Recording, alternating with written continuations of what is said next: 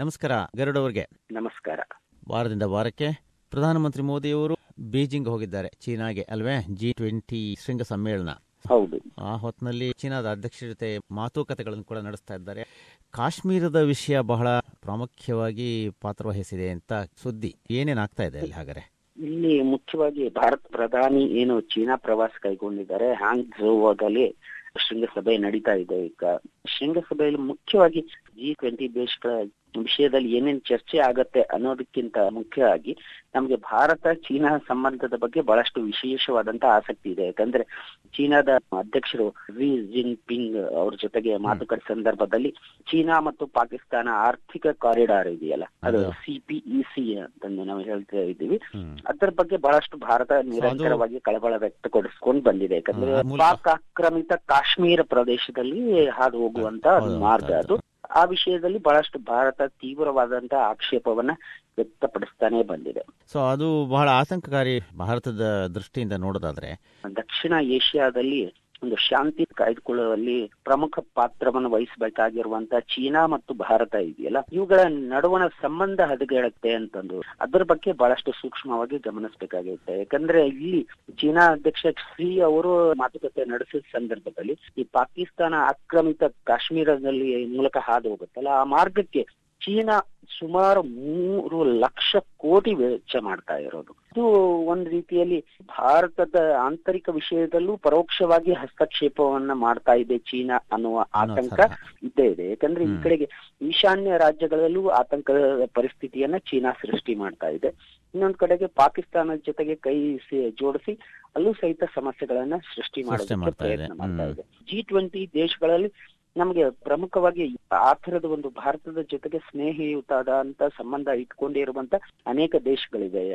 ಆದ್ರೆ ನಾವು Brazil, Canada, China, France, Germany ಇವೆಲ್ಲರ ಜೊತೆಗೆ ಬಹಳಷ್ಟು ಸಂಬಂಧ ಉತ್ತಮ ಆಗಿರ್ಲೇಬೇಕು ಅನ್ನೋದು. ಅದರ ಜೊತೆಗೆ ಮುಖ್ಯವಾಗಿ ಅಮೆರಿಕ ಮತ್ತು ಐರೋಪ್ಯ ಒಕ್ಕೂಟದ ಜೊತೆಗೂ ಭಾರತದ ಸಂಬಂಧ ಸಾಕಷ್ಟು ಉತ್ತಮವಾಗಿ ಇರಬೇಕು ಅನ್ನೋ ನಿರೀಕ್ಷೆ ಈ ಸಂದರ್ಭದಲ್ಲಿ ಅನೇಕ ದೇಶಗಳ ನಾಯಕರ ಜೊತೆಗೆ ಪ್ರಧಾನಿ ಚರ್ಚೆ ನಡೆಸಿದ ಸಂದರ್ಭದಲ್ಲಿ ಈ ಎಲ್ಲ ವಿಷಯಗಳು ಖಂಡಿತವಾಗಿ ಪ್ರಸ್ತಾವ ಆಗಿವೆ. ಒಟ್ನಲ್ಲಿ ಇದೊಂದು ವಿಷಯ. ಅದ್ರ ಜೊತೆಗೆ ಭಾರತ ಎನ್ ಎಸ್ ಜಿ ಸದಸ್ಯತ್ವಕ್ಕೆ ಕೂಡ ಅದು ಕಲ್ ಹಾಕ್ತಾ ಇದೆ ಅಂತಲೂ ಒಂದು ಇದು ಇದೆ ಅಲ್ವಾ? ಹೌದೌದು. ಮುಖ್ಯವಾಗಿ ಇಲ್ಲಿ ಪಾಕಿಸ್ತಾನದ ಸ್ನೇಹದ ಜೊತೆಗೆ ಚೀನಾ ಗಟ್ಟಿಯಾಗಿ ಇರೋದು ಇನ್ನೊಂದ್ ಕಡೆಗೆ ಭಾರತ ಅಮೆರಿಕದ ಜೊತೆ ಕೈ ಜೋಡಿಸ್ತಾ ಇದೆ ಅನ್ನೋ ಒಂದು ಆತಂಕ ಚೀನಾಕ್ಕೆ ಇರುವಂತ ಒಂದು ಸಮಸ್ಯೆ. ಹಾಗೆ ಆ ಎರಡು ಸಂಕೀರ್ಣವಾದಂತ ಸಮಸ್ಯೆಗಳನ್ನ ನಿವಾರಿಸಿಕೊಂಡು ಎರಡು ದೇಶಗಳ ಜೊತೆಗೆ ಒಂದ್ ಒಂದ್ ಕಡೆಗೆ ಅಮೆರಿಕ ಜೊತೆಗೂ ಭಾರತ ಚೆನ್ನಾಗಿರ್ಬೇಕು. ಇನ್ನೊಂದು ಕಡೆಗೆ ನೆರೆಯ ರಾಷ್ಟ್ರ ಆಗಿರುವಂತ ಚೀನಾ ಜೊತೆಗೂ ಸಂಬಂಧವನ್ನು ಉತ್ತಮವಾಗಿ ಕಾಯ್ದುಕೊಂಡು ಹೋಗ್ಬೇಕು. ಈ ಎರಡು ಸಂಕೀರ್ಣವಾದಂತ ವಿಷಯಗಳನ್ನ ಸರಿದೂಗಿಸೋದು ಮೋದಿ ಅವರಿಗೆ ಇರುವಂತ ಸವಾಲು. ಅದರ ಜೊತೆಗೆ ಏನು ದಕ್ಷಿಣ ಏಷ್ಯಾದಷ್ಟೇ ಅಲ್ಲ ಐರೋಪ್ಯ ಒಕ್ಕೂಟ ಮತ್ತು ಬಾಕಿ ರಾಷ್ಟ್ರಗಳ ಏನು ಆರ್ಥಿಕ ಹಿಂಜರಿತ ಇದೆಯಲ್ಲ ಅದನ್ನ ನಿಯಂತ್ರಿಸೋ ವಿಷಯದಲ್ಲೂ ಬಹಳಷ್ಟು ಈ ನಾಯಕರಿಗೆ ಹೆಚ್ಚಿನ ಗಮನ ಕೊಟ್ಟಿದ್ದಾರೆ ಅಂತ ಈ ಸಭೆಯ ಸಂದರ್ಭದಲ್ಲಿ.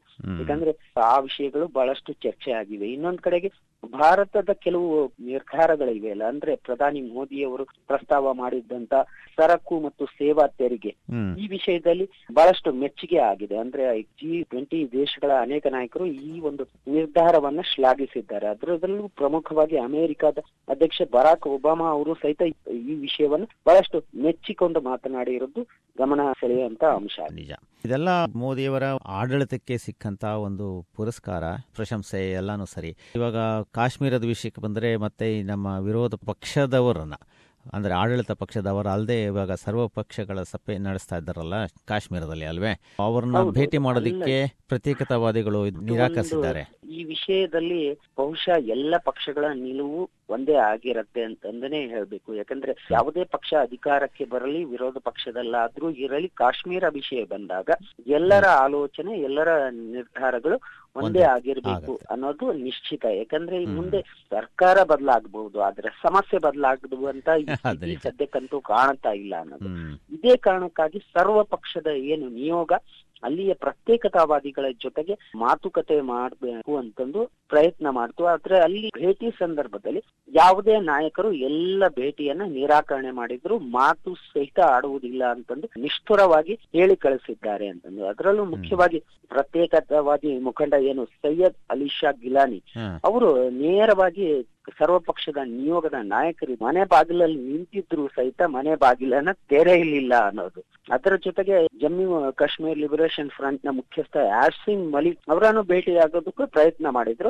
ಆದ್ರೆ ಅದು ಸಹಿತ ಸಾಧ್ಯ ಆಗ್ಲಿಲ್ಲ. ಅವರು ಸಹಿತ ಏನು ಮಾತುಕತೆಯ ಸಂದರ್ಭದಲ್ಲಿ ಮಾತುಕತೆಗೆ ಅವಕಾಶ ಮಾಡಿಕೊಡೋದಕ್ಕೆ ಒಪ್ಪಲಿಲ್ಲ. ಅದರ ಜೊತೆಗೆ ಏನು ಹುರಿಯತ್ ಮಾಜಿ ಅಧ್ಯಕ್ಷ ಅಬ್ದುಲ್ ಗನಿ ಅವರು ಸಹಿತ ಮಾತುಕತೆಗೆ ಒಪ್ಪಲಿಲ್ಲ. ಆದ್ರಿಂದಾಗಿ ಈ ಸರ್ವಪಕ್ಷದ ನಿಯೋಗದ ಜೊತೆಗೆ ಹೋಗಿದ್ದಂತ ಸಿಪಿಎಂ ಪ್ರಧಾನ ಕಾರ್ಯದರ್ಶಿ ಸೀತಾರಾಮ್ ಯೆಚೂರಿ ಸಿಪಿಐ ಮುಖಂಡ ಡಿ ರಾಜ ಮತ್ತು ಜೆಡಿಯುನ ಮುಖಂಡ ಶರದ್ ಯಾದವ್ ಮತ್ತು ಆರ್ಜೆಡಿ ಜಯಪ್ರಕಾಶ್ ನಾರಾಯಣ್ ಅವರು ಸಹಿತ ಈ ಪ್ರಮುಖ ನಾಯಕರು ಇವರು ಯಾ ಸಂಸತ್ನಲ್ಲಿ ಪ್ರಭಾವಿಯಾದ ಮಾತಿನಿಂದಾಗಿ ಹೆಚ್ಚು ಜನಪ್ರಿಯ ಆಗಿರುವಂತವರು ಅವರ ಜೊತೆಗೇನೆ ಕಾಶ್ಮೀರ ಪ್ರತ್ಯೇಕತಾವಾದಿಗಳು ಮಾತನಾಡೋದಕ್ಕೆ ಒಪ್ಪಲಿಲ್ಲ ಅನ್ನೋದು ವಿಶೇಷವಾಗಿ ಗಮನ ಸೆಳೆಯುತ್ತೆ. ಇದನ್ನ ಯಾವ ತರಹ ಮಾಧ್ಯಮ ವಿಶ್ಲೇಷಣೆ ಮಾಡ್ತಾ ಇದೆ ಅಂತ ಮತ್ತೆ ಅಲ್ಲಿಂದ ಬಂದ್ರೆ ಸೆಪ್ಟೆಂಬರ್ ಎರಡನೇ ತಾರೀಕು ಭಾರತ್ ಬಂದ್ ಮಾಡ್ತೀವಿ ಅಂತ ಎಲ್ಲ ಕಾರ್ಮಿಕ ಸಂಘಟನೆಗಳು ಹೇಳಿದ್ವು. ಸೊ ಎಷ್ಟು ಯಶಸ್ವಿ ಆಯ್ತು ಇವಾಗ ಅದು? ಬಂದ್ಗಳು ಏನು ನಿರಂತರವಾಗಿ ಸರಣಿ ಬಂದ್ಗಳು ಆಗ್ತಾ ಇವೆ ಅಲ್ಲ? ಆದ್ರಿಂದಾಗಿ ಬಂದ್ ವಿಷಯದಲ್ಲಿ ಎಲ್ಲೋ ಪ್ರತಿಕ್ರಿಯೆ ಅಷ್ಟೊಂದು ನಿಶ್ಚಿತವಾಗಿ ಪ್ರಭಾವ ಪೂರ್ಣ ಆಗಿರಲಿಲ್ಲ ಅಂತಂದ್ರೆ. ಯಾಕಂದ್ರೆ ಬಹಳಷ್ಟು ಸೇವೆಗಳು ಲಭ್ಯ ಇತ್ತು ಅದರ ಜೊತೆಗೆ ಸಿನಿಮಾ ಮಾಲ್ಗಳು ಅವೆಲ್ಲ ತೆರೆದಿದ್ದ ಕಾರಣ ಬಂದ್ ಯಶಸ್ವಿ ಅಂತ ಸಂಪೂರ್ಣ ಯಶಸ್ವಿ ಅಂತ ಖಂಡಿತ ಹೇಳೋದಕ್ಕಾಗಲ್ಲ. ಆದ್ರೆ ಕಾರ್ಮಿಕ ಸಂಘಟನೆಗಳು ಈ ಪ್ರತಿಭಟನಾ ಮೆರವಣಿಗೆಯನ್ನು ಮಾಡಿದೆಯಲ್ಲ ಅದು ಬಹಳಷ್ಟು ಗಮನ ಸೆಳೆಯುವಂತದ್ದು ಆಗಿತ್ತು. ಯಾಕಂದ್ರೆ ಆ ಮಟ್ಟದಲ್ಲಿ ಲಕ್ಷ ಜನರಿಗೂ ಹೆಚ್ಚಿನ ಪ್ರತಿಭಟನೆಯಲ್ಲಿ ಪಾಲ್ಗೊಂಡಿರೋದು ಬೇರೆ ಬೇರೆ ರಾಜ್ಯದಲ್ಲಿ ಮತ್ತು ಬೇರೆ ಬೇರೆ ಪ್ರಮುಖ ನಗರಗಳಲ್ಲಿ ನಡೆದಂತ ಬೃಹತ್ ಪ್ರತಿಭಟನಾ ಮೆರವಣಿಗೆಗಳು ಇದೆಯಲ್ಲ ಅವು ಗಮನ ಸೆಳೆದಿದ್ದು ಅಂತಂದು ನಿಶ್ಚಿತವಾಗಿ ಹೇಳ್ಬೋದು. ಆದ್ರೆ ಈ ಪ್ರತಿಭಟನೆ ಮತ್ತು ಬಂದ್ ಪರಿಕಲ್ಪನೆ ಇದೆಯಲ್ಲ ಅದು ಎಲ್ಲೋ ಒಂದ್ ಕಡೆಗೆ ಸತ್ವ ಕಳೆದುಕೊಳ್ತಾ ಇದೆಯೋ ಅಂತನೂ ಒಂದು ಅನುಮಾನ ಕಂಡು ಬರ್ತಾ ಇದೆ. ಯಾಕೆ? ಯಾಕಂದ್ರೆ ನಿರಂತರವಾದ ಬಂದ್ಗಳು ಈ ತರದ ಪ್ರತಿಭಟನೆಗಳು ಸಾಮಾನ್ಯ ಜನರ ಜೀವನದ ಮೇಲೆ ಪ್ರಭಾವ ಬೀರ್ತಾ ಇದೆ. ಅವರ ಒಂದು ನಿತ್ಯ ಜೀವನದ ಬದುಕಿಗೆ ಸಂಕಷ್ಟಕಾರಿ ಆಗಿದೆ. ಆದ್ರೆ ಈ ಕಾರ್ಮಿಕರು ನಡೆಸಿದಂತ ಪ್ರತಿಭಟನೆ ಇದೆಯಲ್ಲ ಕಾರ್ಮಿಕ ಸಂಘಟನೆಗಳು ನಡೆಸಿದಂತ ಪ್ರತಿಭಟನೆ ಬಹಳಷ್ಟು ಗಂಭೀರವಾಗಿ ಆಲೋಚಿಸಬೇಕಾಗಿರುವಂತವು ಅರೆಕಾಲಿಕ ನೌಕರರು ಇರ್ತಾರೆ ಅವರಿಗೆ ಅಗತ್ಯ ಇರುವಂತ ಗುತ್ತಿಗೆ ಕಾರ್ಮಿಕರು ಇರ್ತಾರಲ್ಲ ಅವ್ರಿಗೆ ನಿಶ್ಚಿತವಾದಂತ ಒಂದು ಸಂಬಳ ಸಿಗುವಂತ ವ್ಯವಸ್ಥೆ ಆಗಬೇಕು ಅನ್ನೋದು. ಹದಿನೈದರಿಂದ ಹದಿನೆಂಟು ಸಾವಿರದವರೆಗೂ ಅವರಿಗೆ ವೇತನ ಸಿಗುವಂತ ಪರಿಸ್ಥಿತಿ ದೇಶದಲ್ಲಿ ನಿರ್ಮಾಣ ಆಗ್ಬೇಕು ಅನ್ನೋದು ಆಗ್ರಹ. ಅಂದ್ರೆ ಒಂದು ಸ್ವಲ್ಪ ಅದೇ ನಮ್ಮ ಮಿನಿಮಮ್ ವೇಜಸ್ ಥರ ಏನಾದರೂ ಒಂದು ಮಾಡಬೇಕು ಅನ್ನೋದು ಒಂದು ಉದ್ದೇಶ ನಿಜ. ಬಟ್ ಅದರ ಎಷ್ಟರ ಮಟ್ಟಿಗೆ ಅದು ಯಶಸ್ವಿ ಆಗುತ್ತೆ ಅದು ಹೇಳೋಕ್ಕಾಗಲ್ಲ. ಆದರೆ ಇವಾಗ ಸರ್ಕಾರದ ಕಾರ್ಮಿಕ ನೀತಿ ವಿರೋಧಿಸಿ ಬಂದ ಪ್ರಯತ್ನ ಆಗಿದ್ದು ಸೊ ಅಂದ್ರೆ ಒಪ್ಪಿಗೆ ಆಗಿಲ್ಲ ಯಾಕಂದ್ರೆ ಸರ್ಕಾರದ. ಅಂದ್ರೆ ಕೇಂದ್ರ ಸರ್ಕಾರದ ನೌಕರರಿಗೆ ನೀಡ್ತಾ ಇರುವಂತ ಸೌಲಭ್ಯಗಳು ಅದ್ರ ಅವೆಲ್ಲ ಎಲ್ಲ ಗಮನಿಸ್ತಾ ಹೋದ್ರೆ ಪರಿಷ್ಕರಣೆ ಆಗ್ತಾ ಬರ್ತಾ ಇದೆ ವೇತನ ಪರಿಷ್ಕರಣೆ ಆಗಿದೆ. ಆದ್ರೆ ಈ ಸಾಮಾನ್ಯ ವರ್ಗದಲ್ಲಿ ದುಡಿಯುವಂತ ಗಾರ್ಮೆಂಟ್ ನೌಕರರಿಂದ ಹಿಡಿದು ಬೇರೆ ಬೇರೆ ವರ್ಗದಲ್ಲಿ ಕೆಲಸ ಮಾಡುವಂತ ಕಾರ್ಮಿಕರ ಪರಿಸ್ಥಿತಿ ಚಿಂತಾಜನಕ ಆಗಿದೆ. ಇದು ಆದ್ದರಿಂದಾಗಿ ಅಂದ್ರೆ ಒಂದು ಕಂಪನಿ ಪರವಾಗಿ ಸರ್ಕಾರ ವರ್ತನೆ ಮಾಡ್ತಾ ಇದೆ. ಕಾರ್ಮಿಕರ ಪರವಾಗಿ ನೀತಿಗಳನ್ನ ರೂಪಿಸ್ತಾ ಇಲ್ಲ ಅನ್ನೋದು ಒಂದು ಆಕ್ಷೇಪ ಆಮೇಲೆ ಕಲ್ಕತ್ತಾದ ದಿವಂಗತ ಮದರ್ ತೆರೇಸಾ ಅವರಿಗೆ ಸಂತ ಪದವಿಯನ್ನು ನೀಡಿದ್ದಾರೆ ಕೆಥೋಲಿಕ್ ಚರ್ಚ್ನ ಮುಖ್ಯಸ್ಥರಾದಂತಹ ಪೋಪ್ರವರು ಇದು ಕಲ್ಕತ್ತಾದಲ್ಲೆಲ್ಲ ಅಂದ್ರೆ ಇದು ಪಶ್ಚಿಮ ಬಂಗಾಳದಲ್ಲೆಲ್ಲ ಬಹಳ ಸಂತೋಷ ಸುದ್ದಿ ಆಗಿರಬೇಕು ಅದರಲ್ಲೂ ಮುಖ್ಯವಾಗಿ ಅಲ್ಲಿರುವಂತಹ ಕ್ರಿಶ್ಚಿಯನ್ ಸಮುದಾಯಕ್ಕೆ, ಕೆಥೋಲಿಕ್ ಕ್ರಿಶ್ಚಿಯನ್ ಸಮುದಾಯಕ್ಕೆ. ಮದರ್ ತೆರೇಸಾ ಅವರನ್ನ ನಾವು ನಿಶ್ಚಿತವಾಗಿ ಕ್ರಿಶ್ಚಿಯನ್ ಸಮುದಾಯದ ಸೇವಕಿ ಆ ತರದ ಒಂದು ಏನು ಸಮಾಜ ಸೇವೆ ಕಾರ್ಯ ಮಾಡಿದವರು ಅಂತಂದು ಪರಿಗಣಿಸೋದಕ್ಕೆ ಆಗೋದಿಲ್ಲ. ಯಾಕಂದ್ರೆ ಅವರ ಎಲ್ಲ ವರ್ಗದವರಿಗೂ ಸ್ನೇಹಿಯಾಗಿದಂತ ಒಂದು ಆದರ್ಶಪೂರ್ಣ ವ್ಯಕ್ತಿತ್ವದ ದೇಶಕ್ಕೆ ಸೇವೆ ಸಲ್ಲಿಸಿದಂತ ದೇಶದ ನಿರ್ಗತಿಕರು ಮತ್ತು ಕಡು ಬಡವರಿಗೆ ಸೇವೆ ಸಲ್ಲಿಸಿದರಂತ ಒಂದು ಮಾತೃ ಸ್ವರೂಪಿ ಆಗಿದ್ರು ಅನ್ನೋದು.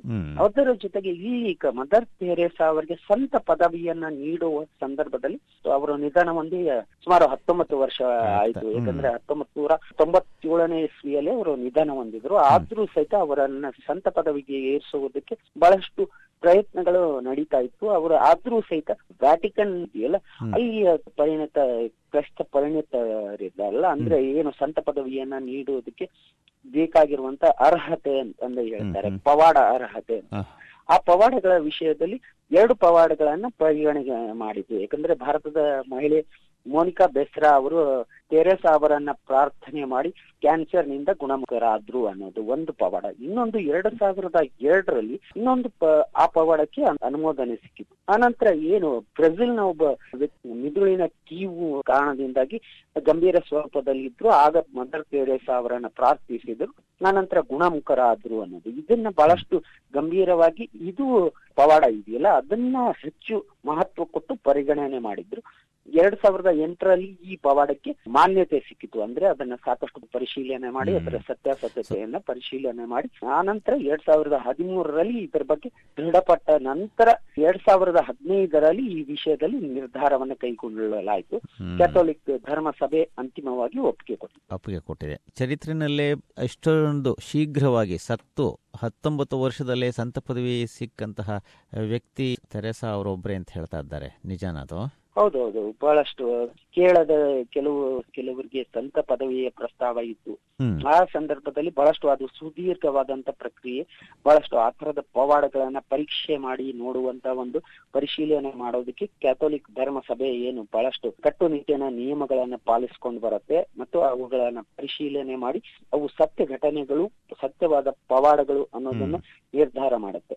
ಒಟ್ಟಿನಲ್ಲಿ ಭಾರತೀಯರ ಎಲ್ರಿಗೂ ಒಂದು ಇದೊಂದು ಸಂತತ ಸಂಗತಿನೇ ಆಗಬೇಕು. ನೀವು ಹೇಳಿದಾಗೆ ಇದು ಧರ್ಮಾತೀತವಾಗಿ ಆಗಬೇಕಾದಂತ ಅಲ್ವೇ ಆಚರಣೆ. ಹೌದೌದು ಖಂಡಿತವಾಗಿ ಧರ್ಮಾತೀತವಾಗಿ ಅವರಿಗೆ ಒಂದು ಗೌರವವನ್ನ ಸಂಪೂರ್ಣ ದೇಶ ಸಲ್ಲಿಸಿದೆ ಈಗಾಗಲೇ. ಏಕಂದ್ರೆ ಆ ತರದ ಒಂದಿಷ್ಟು ಅವರ ಅಲ್ಲಿ ಸಂತ ಪದವಿಯನ್ನ ನಿರ್ಧಾರ ಆಗ್ತಾ ಇದ್ದಾಗ ವ್ಯಾಟಿಕನ್ ಸಿಟಿಯಲ್ಲಿ ಇಲ್ಲಿ ಭಾರತದಲ್ಲೂ ಬಹಳಷ್ಟು ಕಡೆಗೆ ಸಂಭ್ರಮಾಚರಣೆ ನಡೆಯಿತು ಅದರ ಜೊತೆಗೆ ನಮ್ಮ ಭಾರತೀಯ ಅಂಚೆ ಇಲಾಖೆ ಇದೆಯಲ್ಲ ವಿಶೇಷವಾದಂತ ಒಂದು ಅಂಚೆ ಚೀಟಿಯನ್ನ ಈ ಸಂದರ್ಭದಲ್ಲಿ ಡಿವೈನ್ ಚೈಲ್ಡ್ ಪ್ರೌಢಶಾಲೆಯಲ್ಲಿ ಈ ಸಮಾರಂಭ ನಡೆಯಿತು ಅಲ್ಲಿ ಈ ಅಂಚೆ ಚೀಟಿಯನ್ನ ಬಿಡುಗಡೆ ಮಾಡಲಾಯಿತು.